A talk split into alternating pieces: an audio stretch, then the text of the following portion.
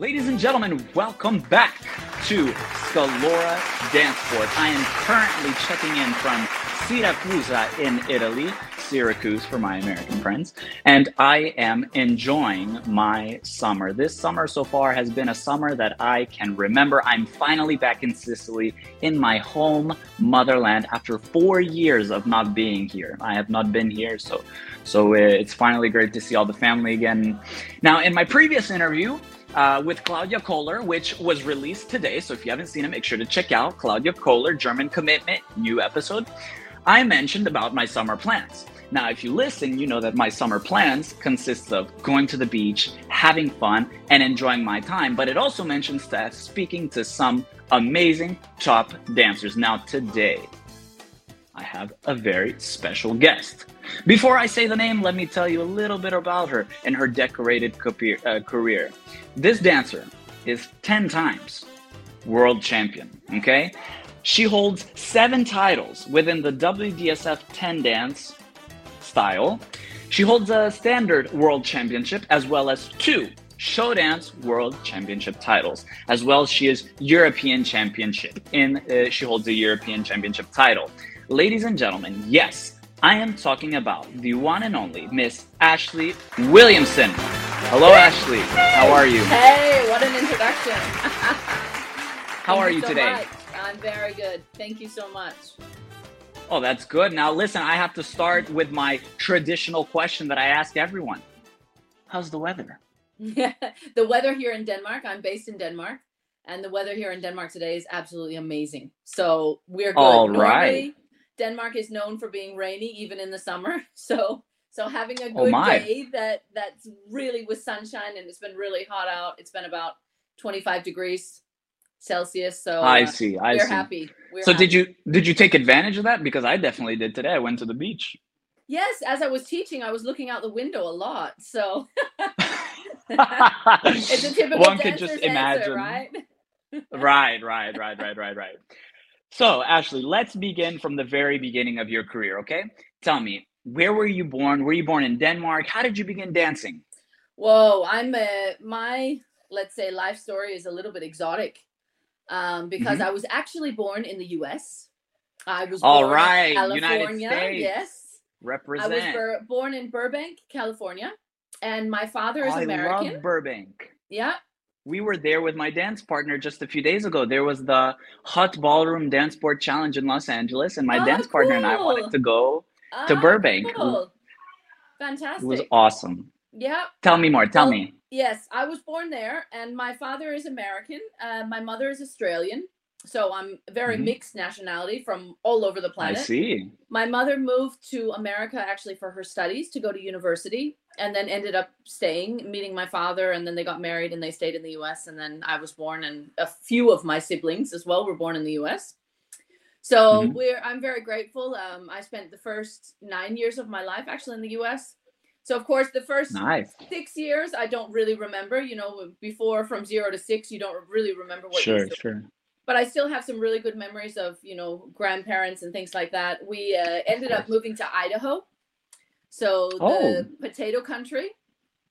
What takes you to Idaho from Burbank, California? You've got Los Angeles, Hollywood. My grandparents. That's where my grandparents were based, and oh, I see, um, I see my mom at that time in LA the the crime was starting to really go up and different things like that and she wanted to make sure that that we were able to still ride our bikes around the block and do different things so we ended up moving mm-hmm. to a mm-hmm. very small town called Burley Idaho which is about it's it's close to Twin Falls probably about a half an hour from Twin Falls and maybe about an hour and a half mm-hmm. 2 hours from Boise Idaho I see and okay. um and then my mother's side of the family, her parents, so my grandparents on my mom's side, they got uh, very ill and she got really homesick and wanted to move home.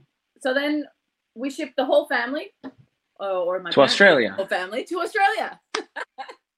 All right. And um, I started, let's say, it's a big jump career. I started my dancing career in America when I was six years old. I started dancing when I was six. But as we all start mm-hmm. dancing when we're six, it's not serious. You dance once a week. You love dancing. Right. You can't, uh, you know, get enough of Just it. Just enjoy. Um, and then I, I think I started competing. I won the preteen uh, nationals I think almost just before I left, um, when I was oh, okay. nine. Yeah, when I was nine. So I still mm-hmm. have those those trophies, those small little trophies.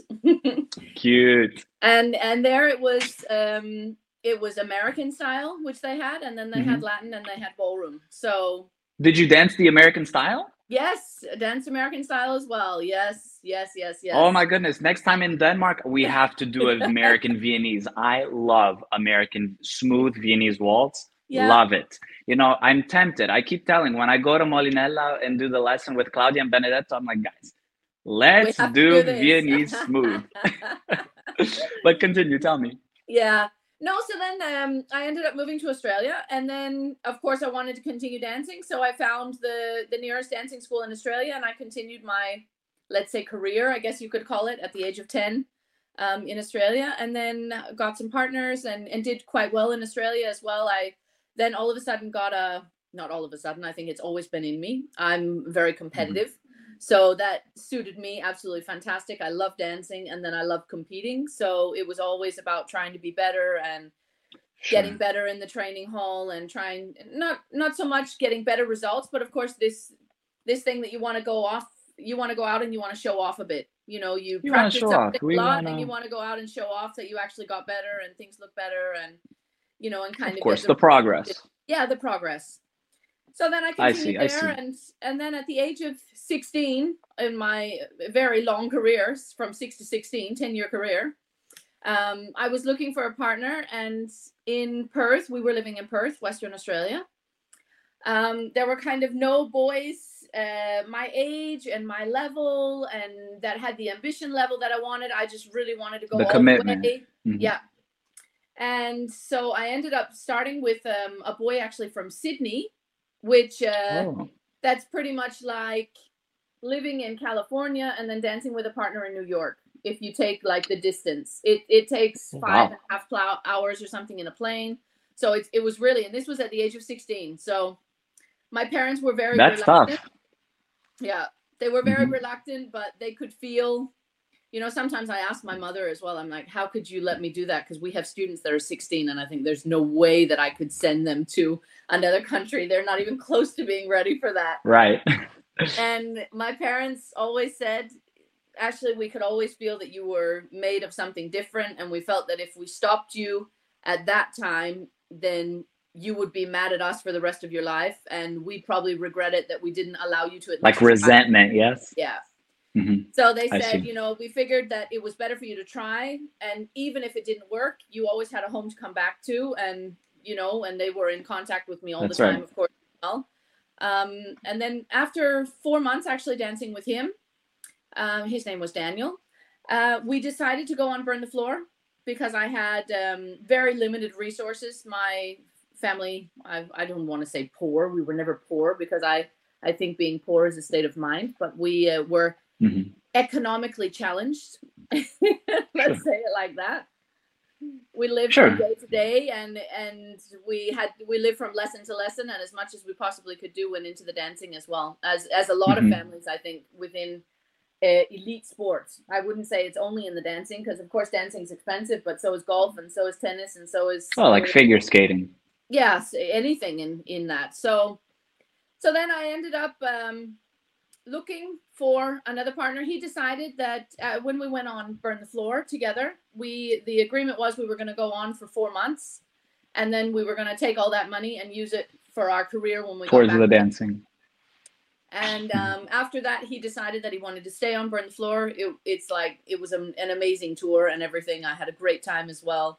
Um, I could feel towards the end of this this four month period, he wanted to practice less and less, and he wanted to go out partying in the evening and enjoying the sightseeing mm. and everything that you could do. And and I was just not there. I was only 16, and I was the whole reason I was on the Burn Floor was to make the money and right to go back to the dancing. To go back to the dancing, yeah. So we were just. I see. I see. Lives. And then, um, so then it ended up being that we kind of split it our ways very amicably. There was nothing. We weren't uh, upset with each other, and had a great partnership for for the yeah, I think it was about one year I ended up dancing with him, and then um, and then I went looking for partners, and I went looking mm-hmm. for partners all over America. I went to um, Gary McDonald in he was in New York at that time. Oh, I see. I went mm-hmm. to I actually had a tryout with Victor Fung. um, at that time. Oh, nice. Yeah, he was mm-hmm. just he was a lot older than I was, and I really loved ah. ten dance. And at that time, he had already chosen to specialize in standards. So do standard. Like, mm. so right. Yeah, I just tried with a, a lot of different boys, and that's where Bjorn, let's say, came onto the scene, which seems absolutely ridiculous now when I think about it, like a 16 year old traveling around in the, the USA or in Australia. I, I was still, you know, I was in the US because Burn the Floor was in the US. That was the last tour that we did. It was in Reno. I think we were there for about six weeks, eight weeks, something like that. Oh, wow. And so at mm-hmm. the end of that, I decided, okay, then let me stay in the US and I'll try and see if there's any anything here that would that would be mm. suitable. Mm. And then I uh, see, I see. Went to Blackpool and tried with a ton of partners and different things like that, and then ended up um, agreeing with Bjorn that I'd come to Denmark and we take a tryout. So and then the rest is very history. nice, very nice. it's history. That's right. Yep. Well, we'll definitely discuss Bjorn in just a second. But quickly, you mentioned siblings. Let's quickly discuss your siblings. Um, yep. Now we know that you are the the eldest, the the wisest, let's say. With your younger wisest, siblings, the wisest, yes, the eldest. With your younger siblings, also in the same sport as you in the dance sport industry, have you ever felt any responsibility towards them, whether that's guidance, wisdom, advice? Tell me, what are your thoughts here? Um, for sure. Um, I would say when you when you say responsibility in that way, of course, I also understand that you know sport is sport in the way that you can help as much as you want. You also learn that as you get older as well, but through being teachers and coaches and things like that. But it's it's the dancer themselves that actually has to do the work and has to want it and is the one doing mm-hmm. it on the on the dance floor at the time but for sure I, i've been aware that you know we've made mistakes throughout our career and things like that and trying to um, give them advice so that they don't make the same mistakes. I think they've been very very lucky and privileged to be able to have a big sister that's kind of gone through the mud before mm-hmm. they had to. So at least i've right. cleared the path um, in that way. And of course we're we're very different. We dance very different all of us um, have kind of mm-hmm. different styles through it and then that's how it should be. Um the individuality. Also, sorry uh, sort of individuality. Yeah mm-hmm. for sure um, but then i also have to say at the same time i think we've all kind of chosen a little bit of the same path in the way that because we had tried so many things uh, it was quite easy for us to at least recommend what we felt was best. And and luckily along the way they've also felt that the the chemistry of that type of let's say mm-hmm. technique or a way of moving and different things like that has, right, right. also well they all went 10 dance so yeah. everyone is in 10 dance. That's good. Yeah no it's really great but i think we're also really lucky in our family that we're actually all four years apart it was not planned like that from oh, my oh, yes? kind of took her four years to recover before the next one Rightly so. So, so I think we were lucky in the way of, let's say, dance sport because we were very rarely in the same category at the same time. So it was kind of always, I was in the next category and then the next one and the next one. So the the only time where we've kind of had had this family adult, yeah. something, yeah, is is in the adult category. So I yeah. see. I see. Now, with this little something quickly, when you guys were all in this adult category or even in the home was there any sort of rivalry during the brother sister relationship was there any kind of like hmm, you know in a final of the world champion because a lot of coaches or a lot of people like to be in the zone when they're in the competition and they block yeah. out everything and everyone tell me is there any situations like this in the past i think um in reference if i take my myself in my case i think yeah, I think luckily or unluckily or whatever it was, I think that we were that much further ahead um, mm-hmm. at that time. We've never really had that, let's say, that competition where my brothers have almost been close to beating me or something. It's always been rounds that have been different. So, in reference to myself, I think I can kind of take that out. But Earl and Errol have had very different careers in reference to changing partners and finding the right partners and, you know, doing these different things. So there have been a few times where you know Errol has beaten Earl or something like that, the younger brother beating mm, the older brother, and, and you know it, it I, I I wouldn't say we've always been good. There's never been arguments or big things like that, but sometimes it's okay. We've been aware, you know, my my mother has been aware that you know we didn't celebrate too much and didn't talk about it ah. too much. You know, you're just aware that they, they might a good balance, hurt feelings, yeah finding a balance there. Sure. But honestly, I have to say that they're a, all of them uh, it's myself and it's it's Earl who's dancing with a Ukrainian partner, and and then Errol. Veronica, yes. Yeah, and and Errol is actually dancing with uh, my younger sister Amy. So mm-hmm. in this way, you know, you have the two siblings dancing together, so they're of course on the same team, so it's quite easy.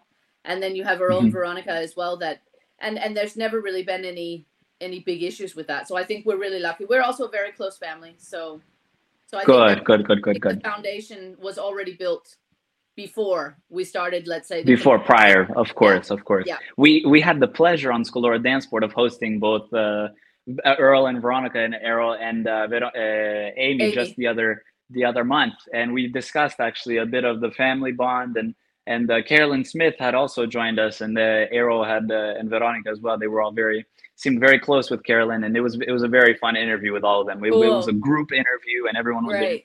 But uh, that, that's great. That's that's really fun to hear. Uh, as a as an Italian, I'm kind of a fake Italian, but that's another story for the another day. but being right now, because I was born in Russia, right? But then I was adopted by Italians, so I'm ah. culturally Italian. Italian. So I have to be politically correct nowadays, right? Okay. So culturally Italian. I'm like a family man. I'm blah blah blah. So I'm good. It's it's nice to hear that there are top professionals and amateurs, I guess, to be correct, yeah. top uh, in the industry that also have the same values, the same morals when it comes to family, brother, sister, mother, father. Uh, and we have these values because at the end of the day, I think it's uh, whether it's 10 times world champion or European champion, when the younger generation looks at these top guys, okay, they have a medal, but it's also nice to see that they have the same values as them because maybe a younger child can't relate to being a world champion, but they can relate to having a big family uh, in the same sport, or they can relate to having brothers and sisters in the same morals. So that that's that's amazing. That's really nice. As the older sibling, uh, you have natural leadership abilities. Okay. Uh, where else would you like to spread your leadership abilities? Now, of course, as the older siblings, we have to watch out for our siblings. We have to watch out for the younger ones. We have to take care of this. We have to take care of that. So already uh, you're a very good multitasker. So tell me, where would you like to spread your abilities as a leader?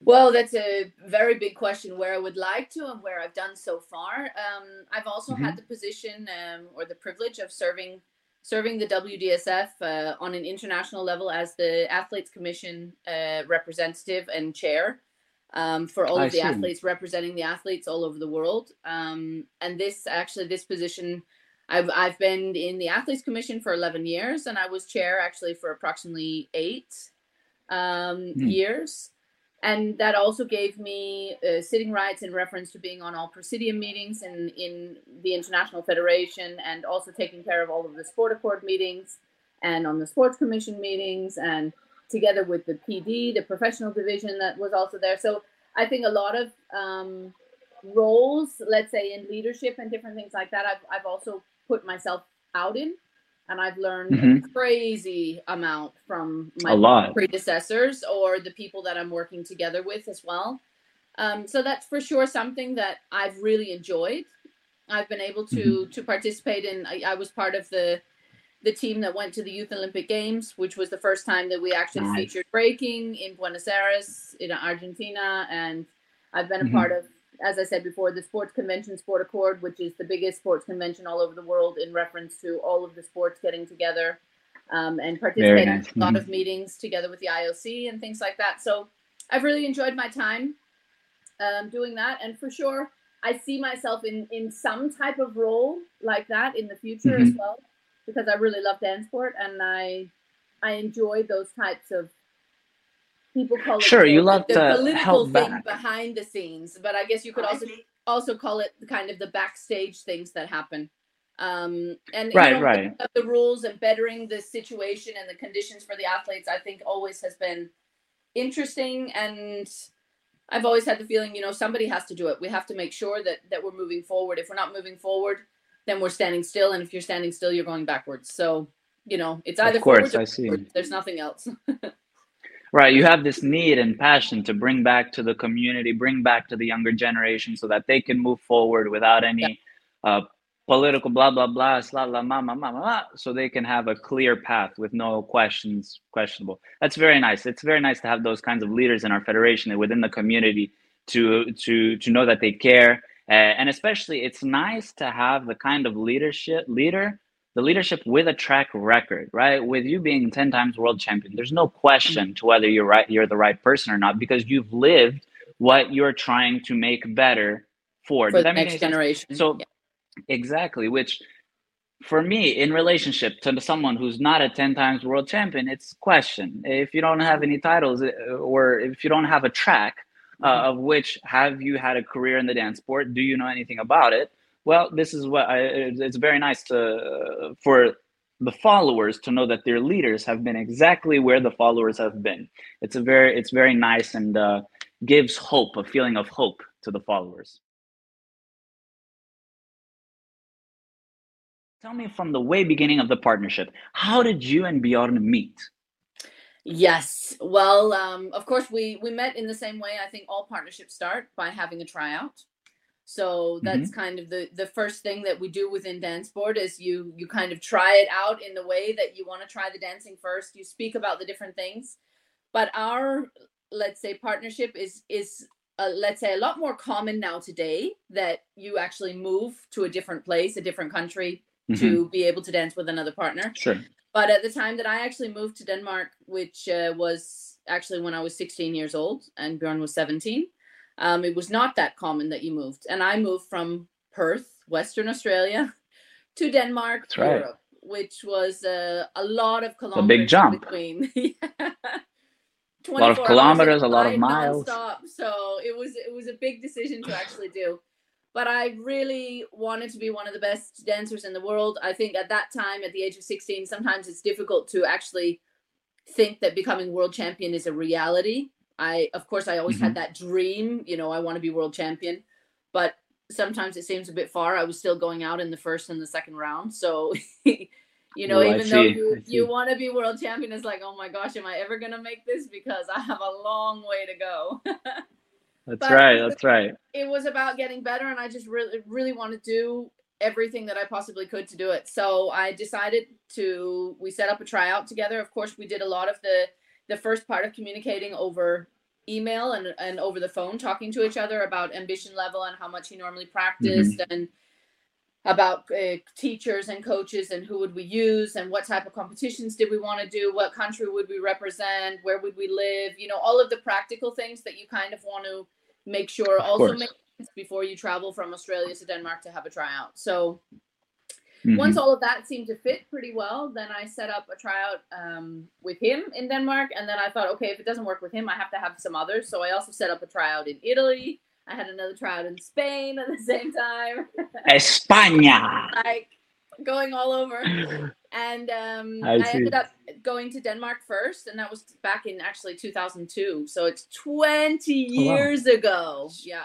Um, and then so- I, I went to Denmark for the tryout, and it actually the feeling i have to say in the beginning was not great at all our tryout was was oh not my.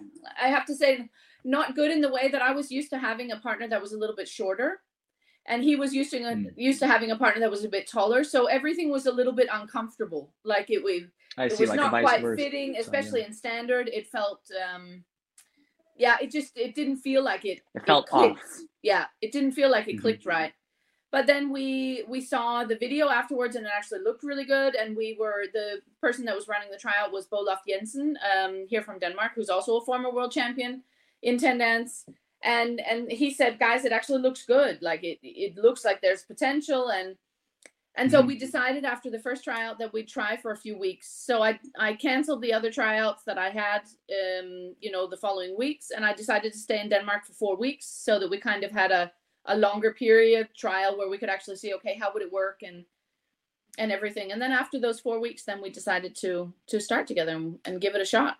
So i see. Mm-hmm. yeah Cool, cool, cool. That sounds that sounds swell. So when you initially had moved to Denmark, did you have any expectations for Denmark? What were you thinking? What were you expecting from Bjorn on the plane? What were you thinking? Did you previously Honestly, know him in his career? I had no idea.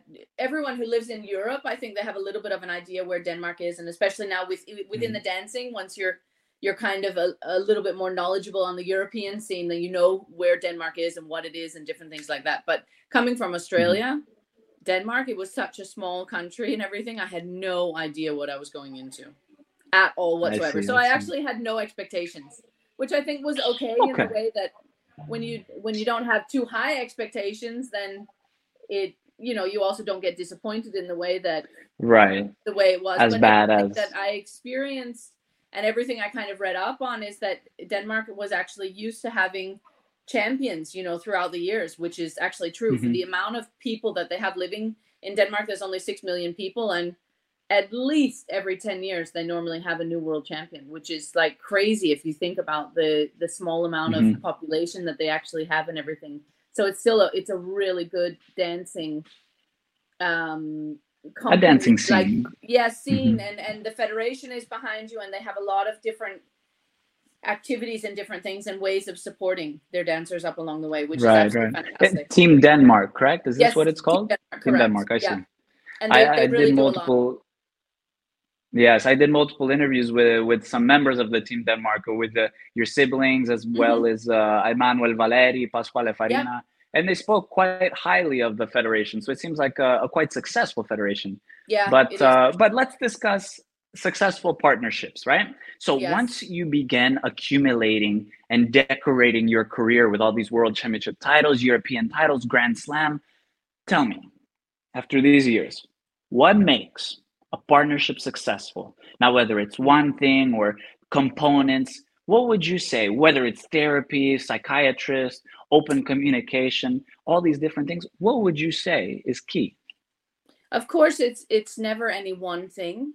Um, but I also have to say, in the beginning, you know, we we danced together for eight years without having any form of titles in any way. So it's going out in first round. The first three years we danced together at that time uh, WDSF and and let's say the the WDC or the England scene was still together, so we were dancing also Blackpool and oh, the IDSF and and things like that. And in all of those big competitions, we were going out in first round. So mm-hmm. I, I think it's really important to remember that everyone starts somewhere. This is number one.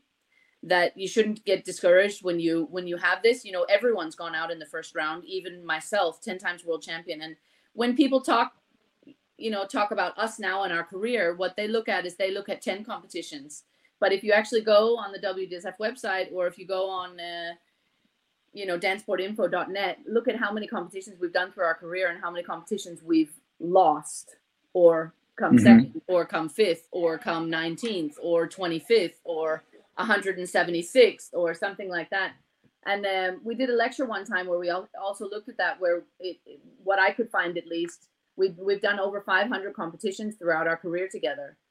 And wow. if you look at, you know, we've done 500 competitions, but the only ones that people talk about are the 10 that we've won. You know, so a, the 10 world championships. A very successful partnership. You need to remember that these down results that you have along the way these are not something that sticks with you it's not something people remember people don't remember the year when we were at the german mm-hmm. open the year before we were in the final and then we came to german open one year and we were 14th we were outside the semifinal we were devastated, crushed, you know, everything. And then you have to go back home and you have to pick yourself up again and you have to keep going. So this is a little bit with, you know, kind of the ups and downs. It's not so much in reference to the partnership, but I have to say, in reference to the partnership, it's number one is communication.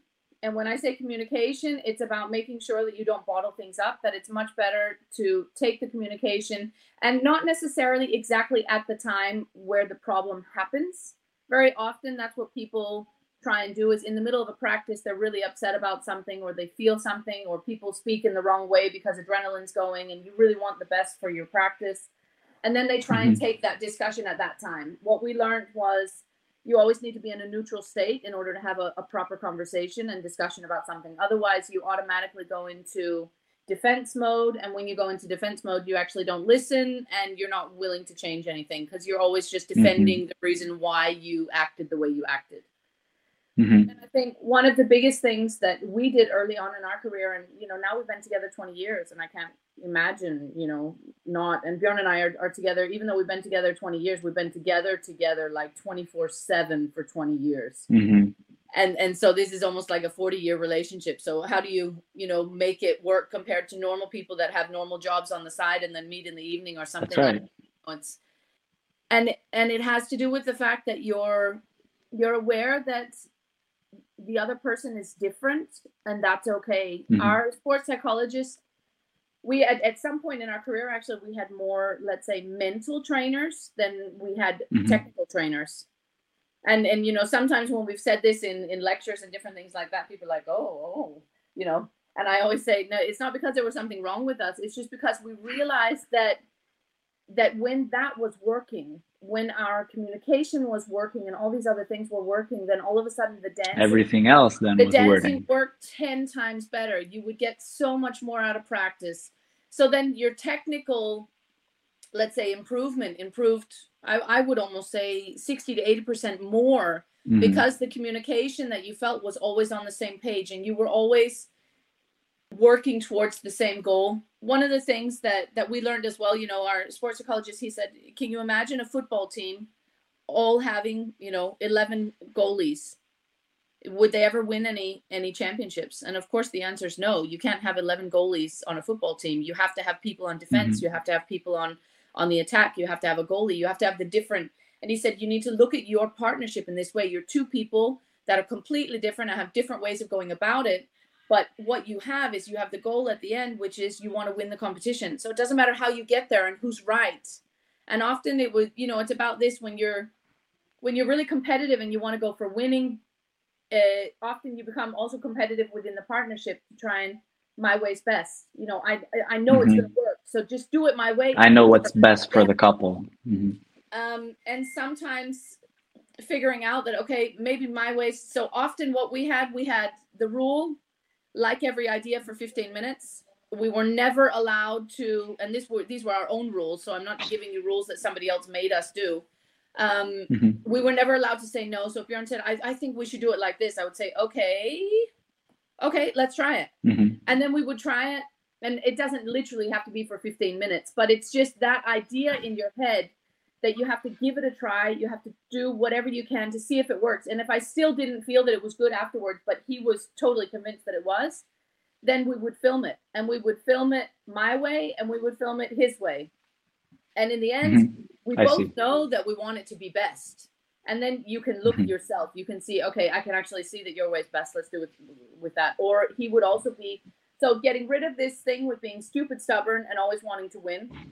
Understanding that you're different and going with that and understanding that that's how you're actually going to win the competition. You're not going to win the competition by both being the same because you you can't you know you need the diversity. You need somebody a person who's more structured and more technical and everything on the one side and somebody who's more creative and more musical and more on the other side because the balance of that all of a sudden makes you a champion, you know. And often we get really mm-hmm. upset because why can't you just be more structured? We need to do like this and this and this, and then it's much easier. And the other one's like, no, you're losing the flair of what we need to do. And you know, but if you if you actually allow yourselves to mix them and say, okay, this practice today, it's yours. Let's just dance. Let's see what we feel. Let's do. And then tomorrow, let's go back to our technique, back to the rumba walks, back to figuring out exactly what we're doing and and what order and coordination we should be doing it in and the combination of you know, is, is the key. Excuse me, I'm I'm very glad you mentioned that because uh, as you were uh, speaking, it reminded me a hundred percent of my dance partner. I love her to death. She's amazing. she okay, so you know, as I mentioned previously, whether it was in this interview or the Scalora interview, I was culturally raised Italian. Whatever, I'm in Italy right now, so I'm a pretty fun guy. But as you know, Sicilian men can be quite stubborn sometimes. Yeah.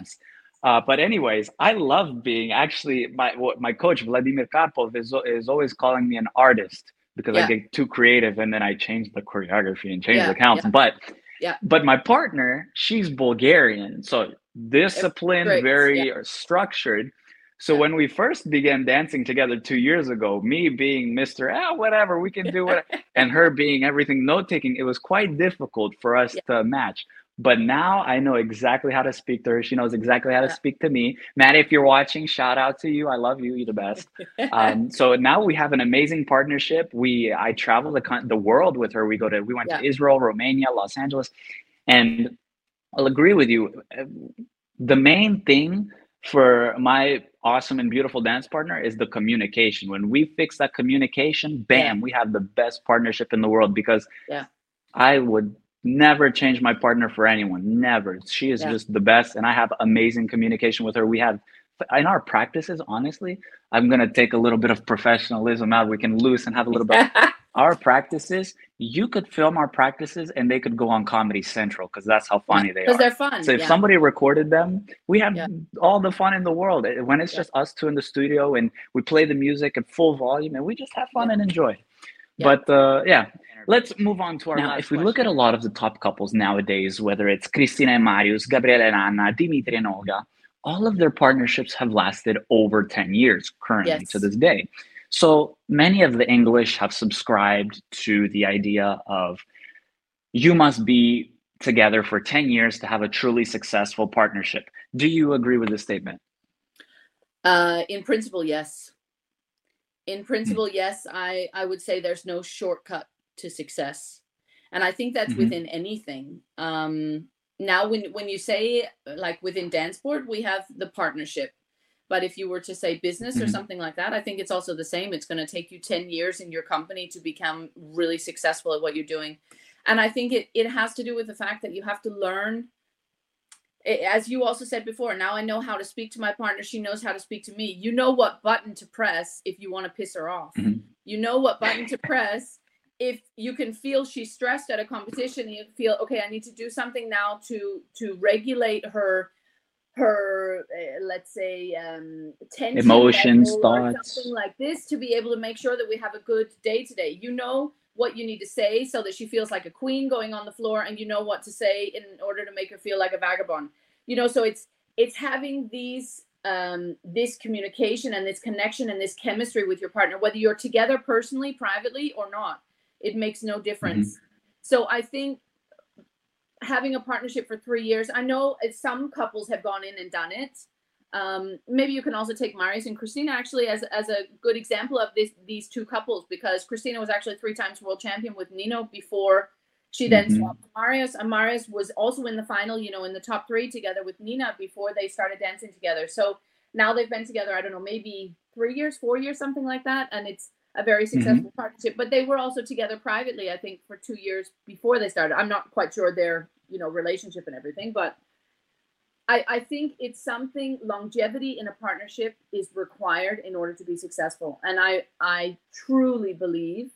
Uh, but this is also what I believe morally as well, also in relationships outside dancing, that mm-hmm the grass is not greener on the other side and that we all have mistakes and we all have problems. And by by thinking that you can change it out and then get somebody who's better or are doing this i in my opinion i don't think this is the solution. So you know bjorn and i have also been together privately for 20 years even though the agreement was we were not going to date and it was strictly business. And i had a talk with his mother at the age of 16 i just think it's absolutely ridiculous. I was like just so you know i'm here to dance and if your son wants to be together with me, it's not going to happen. And I was very clear, but that lasted three months. So, yeah. three months. yeah. So oh I, well, I, guess as I thought I as I thought I was, and as but you know it's love at three months, yeah, not at first sight. I don't even say it. But, you know, love and that type of thing, but it's it's about this this common respect for each other, and I think within the dancing for me it's always been along the way you know when people came in and they were like you realize you could get a much better partner in in latin or you realize that you could get a much better this or that or and i've had a lot of offers from from boys that were of a higher level result wise than what we were at the time where i think often girls jump for that or guys jump for that where it's like whoa that's a that's a quick way to to jump 20 places you know on the ranking this person's mm-hmm. coming from semifinal. I'm in the bottom of the 24. If we go together, we have a possibility in top semifinal. Then I can be in the final soon. And but they don't think it through kind of to the end. What have you been through so far with your partner? What have you figured out? What have you got? What have you already come with solutions in reference to to what it needs to be for the future? So in my opinion, um, this thing, the idea of you know changing your partner like you change your underwear and and it, it that's not doesn't go long and and i think mm-hmm. you know if see. you say 10 years i understand it's a long time it's like oh my gosh 10 years but i think it's about saying that you need to find a partner for for longevity you know you need to find a, a mm-hmm. partner for the long haul somebody who you can be friends with have good chemistry with have fun with and and learn you know the ups and downs so that you're able to experience things together because this is you know this is what the amazing part of the journey is it's not in the end, you want to stand with the title. Yes, you do. I'm crazy mm-hmm. proud of the titles we won and everything, but I wouldn't trade those. You know, those process, memories and all the fun practices and the, the, training camps. Mm-hmm. You, you, I see. It's, it's priceless. It's priceless. It's really priceless. It's the experiences you have along the way that are priceless. Even the the bad ones. You know, mm-hmm. I think we never improved as much as we we ever did uh, until we got really bad results because you really go home and and look at yourself and it's like okay what what am i doing this for? Who am i doing it for? It, do i still want to do this? You know and then you find mm-hmm. the inner love for dancing yourself again and say yeah i want to do this. And i'm not going to let those 12 people with a pen standing around the floor decide my mood today. So i'm going to get up i'm going to be happy i'm going to be positive and I'm going to keep on moving because you know life is not over just because they decided yesterday that I shouldn't have the result that that I felt I deserved. Of course, I felt I danced. So yeah, it's about that. Yeah, of course, I agree. Having the ability uh, to know a person, to get to know a person on a level that's why on a level of the dance sport industry that's why i will never i don't believe that an average person will never and truly understand what it's like to get to know someone and work with them every single because even an average non-dancer like a married couple they wake up go to work see mm-hmm. each other at night so they're apart for approximately eight to ten hours if you're with uh, if you're married with your dance partner or someone like that you're going to see them every hour and every day mm-hmm. every second. So getting spending that amount of time with your significant other and getting to it's and you have a good relationship. Yeah. I think that's the most beautiful yeah, thing no i world. agree. I agree. I, I, yes. So let's get ready for my surprise guest. All right. Yes. For you. All right. Now, my surprise guest, as you know, I am American before I am anything else. Okay. I was born in Russia. Love my Russians. Okay. I'm culturally Italian. Viva l'Italia. But I am USA. And one day I pray I'm going to work to earn the title that our surprise guest has. I think by now you know who I am speaking of. Ladies and gentlemen, the president of the USA Dance Federation, President Woo! Ken Richards. Oh, cool. nice. Hello, sir. How Surprise! are you? Surprise! I can't see you. How are you, sir? You, you can't see me. No. Uh-oh. Can I see the video? How do I do that? Do you know? Here we and go. I, Let's see. And I'm wearing my Ashli mask. Oh my gosh. No. Is it? There we go. How is it now? I just turned myself off. That was not right. Are you on the there. iPhone or on the computer? I'm on the iPad. On the iPad. Oh, there All right. Is. We will there edit. He there he is. okay, start again. Hello, hello. Surprise! Surprise! Cool. yes. What a, what, a, brought... what a great interview. I've really been enjoying hearing all of these things. Thank I mean, you. I've known Ashli since she was three. No, I have not. But uh, this is, yeah. Uh, I think the well, the first time that we met was probably, uh, uh, I mean, when she stepped up into a position on the WDSF Athletes Commission, where she moved from being the uh, secretary uh, or second person with um, with with that position uh, with Zorn and she made an amazing presentation. And it was probably 2013, but I could be wrong on the year. I, I don't know. about right. But um, it was it was great, and uh, well, there we are together at one of the one of the uh, WDSF events. And I always try to stay close to Ashli because, first of all, notice who's wearing color. Yeah. Ah, there it is. Right. Yes. So exactly. you know, Ashli uh, understood the the meaning of standing out in a crowd, uh, like a true champion. And um, yes, I think the next slide is the actual first time I saw her present. And I uh, snapped this picture and I thought, wow, this dancer knows what she's talking about. She's going places. She knows how to represent the athletes. And it wasn't long after that, I think that um, uh, there was some shuffle in the in the positions, and uh, Zorn had stepped down from that, and she moved up into the uh, president's position uh, and supported by the athletes ever since. And it was kind of fun. I shared this picture with um, Alessandro, and he immediately wanted to know what happened to some of those things. There we are, having a good time in Spain, I think, probably at one yes. of the dinners. Yeah. And uh, yes. yeah.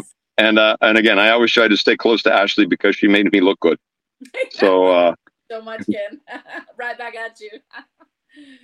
no, I yeah. think we always hit yeah. it off from the very beginning. You're right. We've been at so many meetings together and have a lot of the same points of view because we just want dance sport to thir- flourish and, and grow and and and do the best for the for the dancers and you know for the organization in itself for the not only the athletes but the organizers and the judges and the everything so that we are all having great lives. So yeah no i really appreciate your your work. You've been president on and off for i think 30 years or something.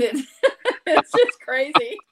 Feels like it yeah yeah no but it's you know it's with it's only with people like yourself that actually take these positions which are voluntary positions where you you don't get paid for and you do a ton of work and people don't really say thank you afterwards. They they complain about the things you forgot to do or you could have done better.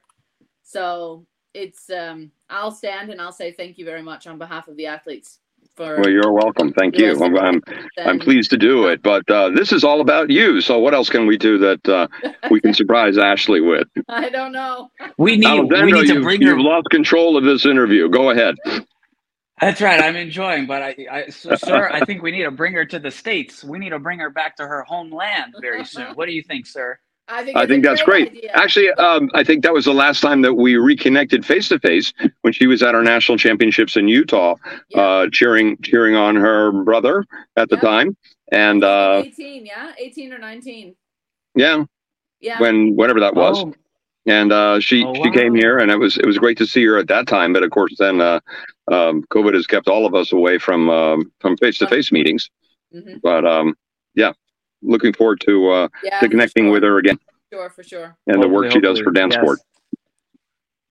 Will do, yeah. will do. Well, sir, thank you so much for dropping by. I do appreciate you stopping by and helping us with making this an interview a lot more crazy and fun. So thank you so much, sir. Thanks, Ken. You're welcome. Take care. Good to see you again, Ashli. Thank you. Yeah, thanks so much. We'll stay in touch. Bye bye. You bet. Okay.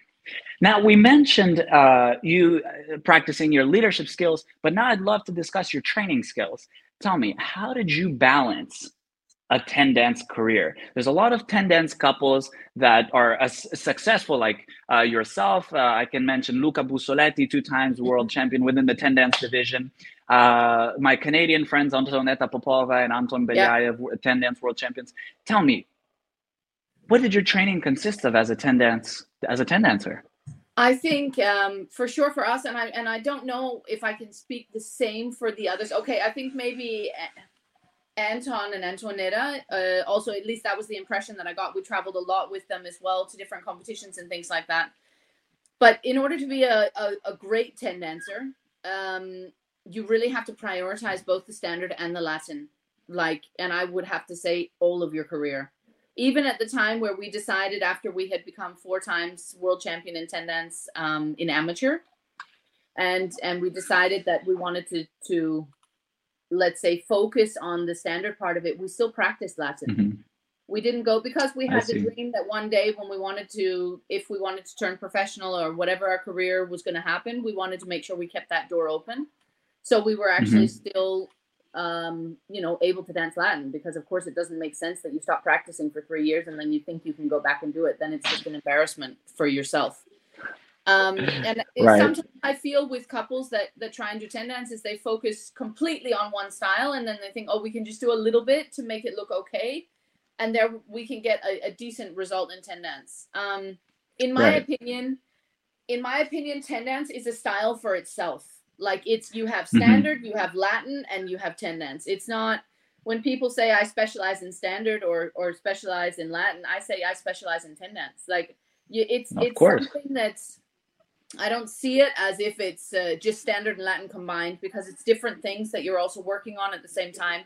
But it has to be the love for practicing both styles, and you also have to prioritize that throughout your career, both styles all the time of course, if we had a European Championship in standard um, coming up, then we might do the last three weeks up to the Europeans in standard. We might do something like 60 40, or mm-hmm. 65 35 or uh, lowest we would do is 70 30 a good balance to, yeah in reference to the balance mm-hmm. and, and the same would happen we also represented in the latin in europeans and worlds a few times as well and we would do the same for that as well but as a general thing often what i feel is i feel that some 10 dancers they feel better in one style and therefore they practice a lot more in that style and therefore in the mm-hmm. end they, they end up stopping 10 dance because it it's no longer fun we we know how it is. You know, if you don't feel improvement in a style for a long period of time, it also gets a bit boring and it gets a bit you know you start looking for problems and that's where all the arguments happen and the discussions together with your partner and things like that so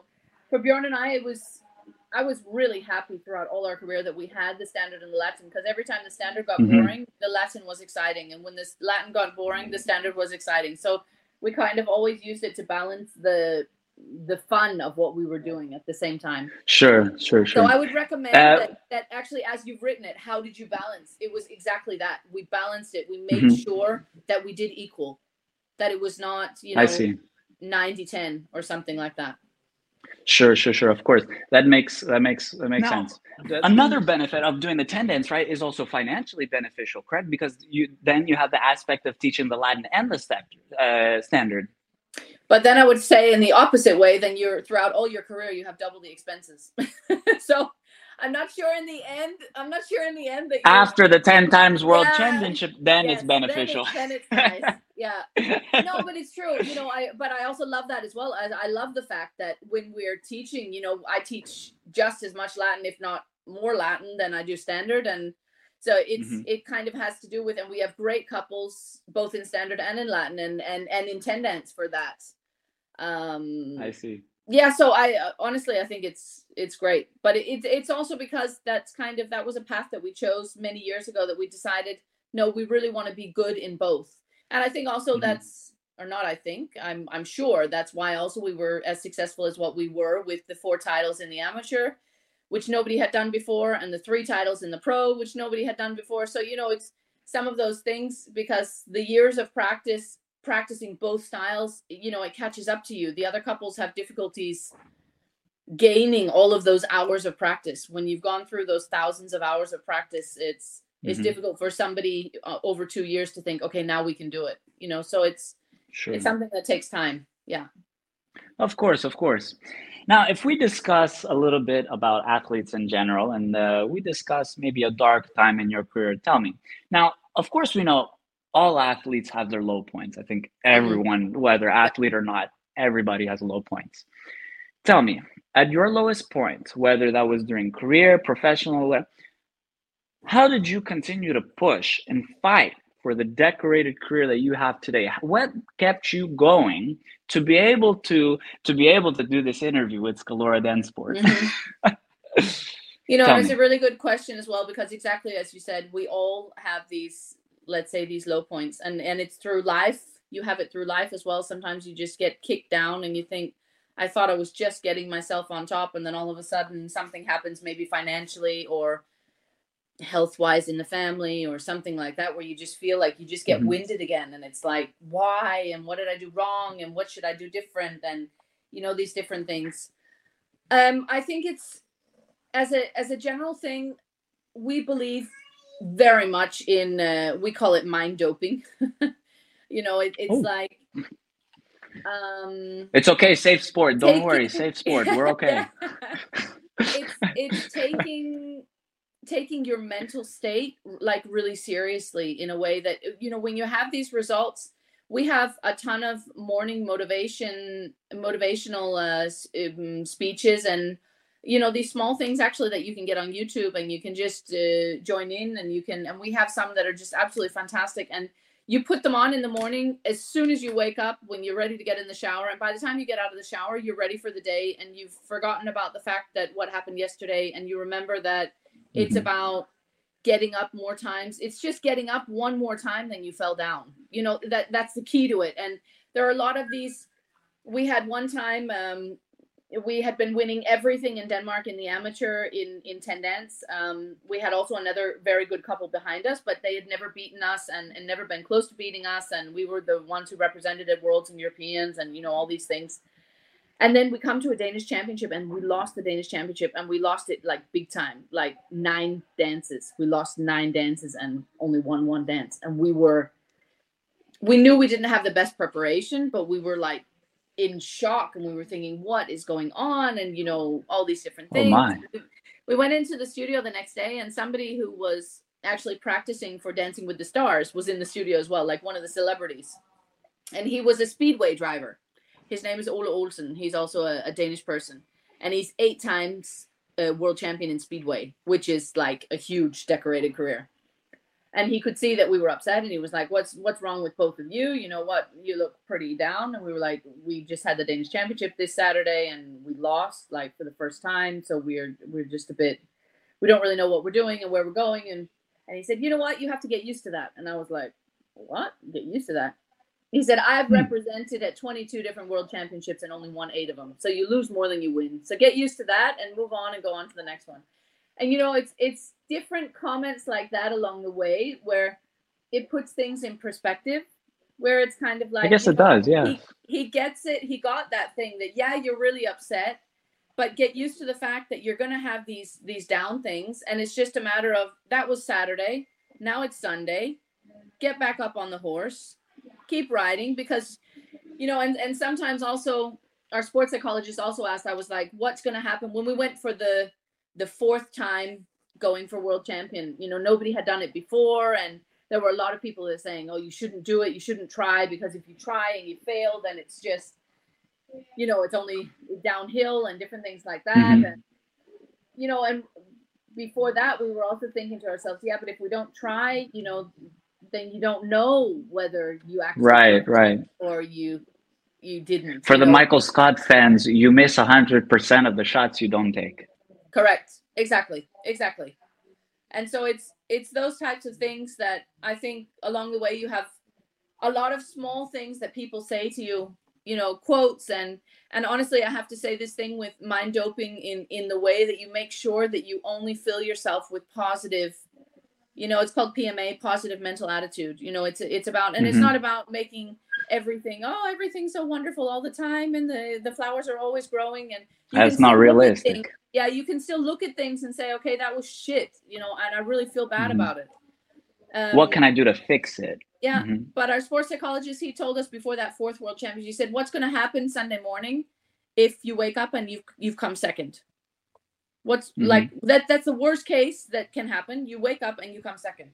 We were like, yeah, we'd be so upset, and you know, it's difficult. And but he said, are you gonna are you gonna kill yourself? You know, are you gonna cut your wrists? Are you gonna? We said, of course not. Said so. So really, life goes on.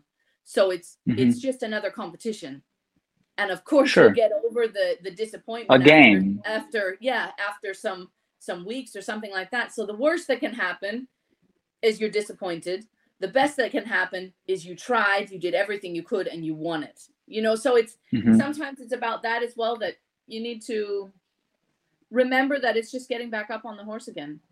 It's um, and and it's different. You know, yesterday was yesterday, and today's today. You you mm-hmm. can't taking every day, day by day, and yeah. making everything a game. Uh, that sounds a little childish, but when you look at it more as a game with a game attitude, you uh, when you play a board game, when you lose, you always just do another round. So just do I another this, round um, in life. Kobe Kobe Bryant, God bless. Um, he said one thing as well. He said, "You know, I don't believe in failure. It doesn't exist in my vocabulary." And um, and I was thinking like I was thinking that's okay, but it, it still is there, you know. And what? And then right. he said, Let, and then he said, "Let me explain." He said, "Failure is only is is the only time when you don't get up again. So he said, for me, failure only happens the day I die. If I've if I've tried something the day before and it didn't work, and then I die the day after, okay, then I failed at that thing. But he said, as long as I'm still trying, I haven't failed because it's still work in progress. And I thought that was so True. clever, you know, to think that actually it's impossible for us to fail unless we're six feet under. You know, unless we're no unless longer we give able up. to try anymore. It, mm-hmm. Then then it's it's not a failure then it's just part of the process you know and then i see so it, so then it's it's something that's procedural and and it's something that you can work through and you can be better at and you can learn from and you can do these different things there's so really there are no failures in life in that way it's just a matter you know it's a stepping stone and sometimes it's hard, but it's it's part of life. So yeah. You, you know, I, I'm gonna I'm gonna cue I'm gonna cue my secretary because I'm gonna bring my secretary in here for just a second. But what I've done recently is I'm really into reading psycho- psychology books, psychological books. And the first book I read is called QBQ, which stands for the question behind the question. And this book discussed, long story short, if you got a situation, you got two options. You're gonna cry about it or you're gonna do something about it. And what this book taught me was instead of finding a way to blame others or blaming mm-hmm. yourself, because you don't have to blame yourself, things may yeah. find a way to fix it. Say the phrase, how can I fix this? Right. So if I if I'm a 10 dancer and I'm doing 90 10, well, try to mm-hmm. do 70 50, as you said, 50 50, yeah. 8, find a balance. When there's a situation, you either fix it or cry about it. Yeah. Granted, okay, life may not be so black and white like this. It, of course, that maybe there are complicated situations, but at the end of the day, it's I guess the attitude, the game attitude that we have to how we go about that situation. And then the second book I'm reading, which uh, Anna read it too. I'd love to get her thoughts on it in just a second. Is basically a book that discusses how what is the title? How to win friends and become an influencer. Here's my secretary, Anna Najarian. How to win Anna, can you discuss this book people, with us? I think. Yeah. How to win yeah. friends. Dale Carnegie. Yeah. yeah, yeah. Actually, I just wanted to say when you were talking about um, failure and how that's that's never there's no such thing as failure. I literally got goosebumps all over oh, because cool. that's something that like I also believe in hundred percent. I think. Cool. Um, yeah, like failure is just basically how you define it, and, and if it, it all depends on your definition and what what you kind of perceive that. And so yeah, about the Dale Carnegie Carnegie book, uh, How to Win Friends and Influence People. That book is one of the actually one of the books that helped me the most in my life. Yeah. Um, because it helped me realize that like, okay, like things can go wrong, but like, how do you recover from them? And yeah. and it's one hundred percent true that if you choose to like lay down and not get up, then that's yeah, that's considered failure. But if you push yourself back up and you have the will to keep on going, then that's that makes a huge difference. Yeah. So, mm-hmm. Have you read the, the, book from Napoleon Hill, The 17 Success Principles? Uh, no. I'm gonna write this down. Write it down. Oh, yeah, write it down. It's brilliant. Yeah. Napoleon. I'm sorry. What did Napoleon you say? 16, 7? It's 17 Napoleon. success principles. I might have heard of it. 17. Like we live by these principles. It's like such an amazing idea. Uh, for example, the, the very first point that he has is PMA is the positive mental attitude. You know, he says you can't have success without within anything in life. And this is, you know, related to sport, related to business, related to your relationships. Um, yeah.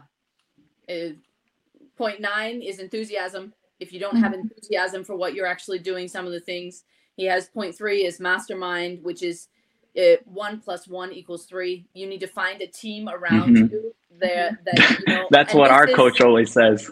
And this is, you know, I, I would say also for Bjorn and myself, so often now when we have our our discussions or our talks about what we want to do for the future and things like that, it's not my idea or his idea. It's the idea that came out of the two ideas put together, which became a third idea.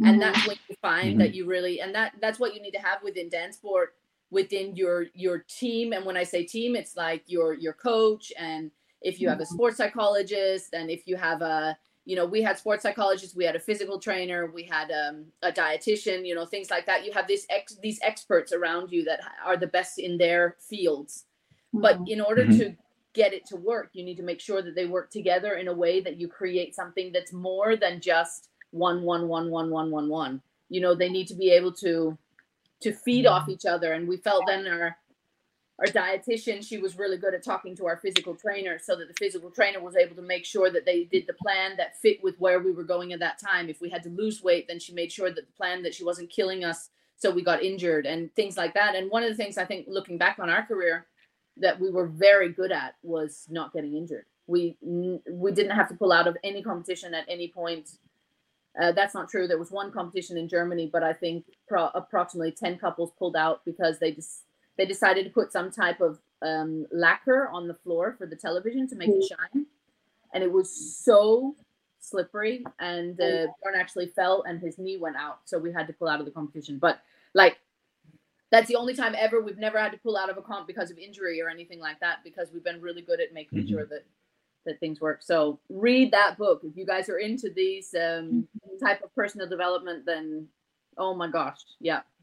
100%. We're definitely going to leave a link in the bio for sure. Well, Ashli, let me thank you for hanging out with us this past hour. We've truly enjoyed all this information that you've given us. Uh, we love the fact that we're finally able to bring uh, an American with these titles here. You know, the world knows you as Danish, and okay, you've got you won the titles for Denmark, yes. but you are an American beauty at heart. Okay, so Ashli, you. thank you so much for spending some time with us on Scalora DanceSport. Have an amazing rest of the day. Thank, thank you. All right.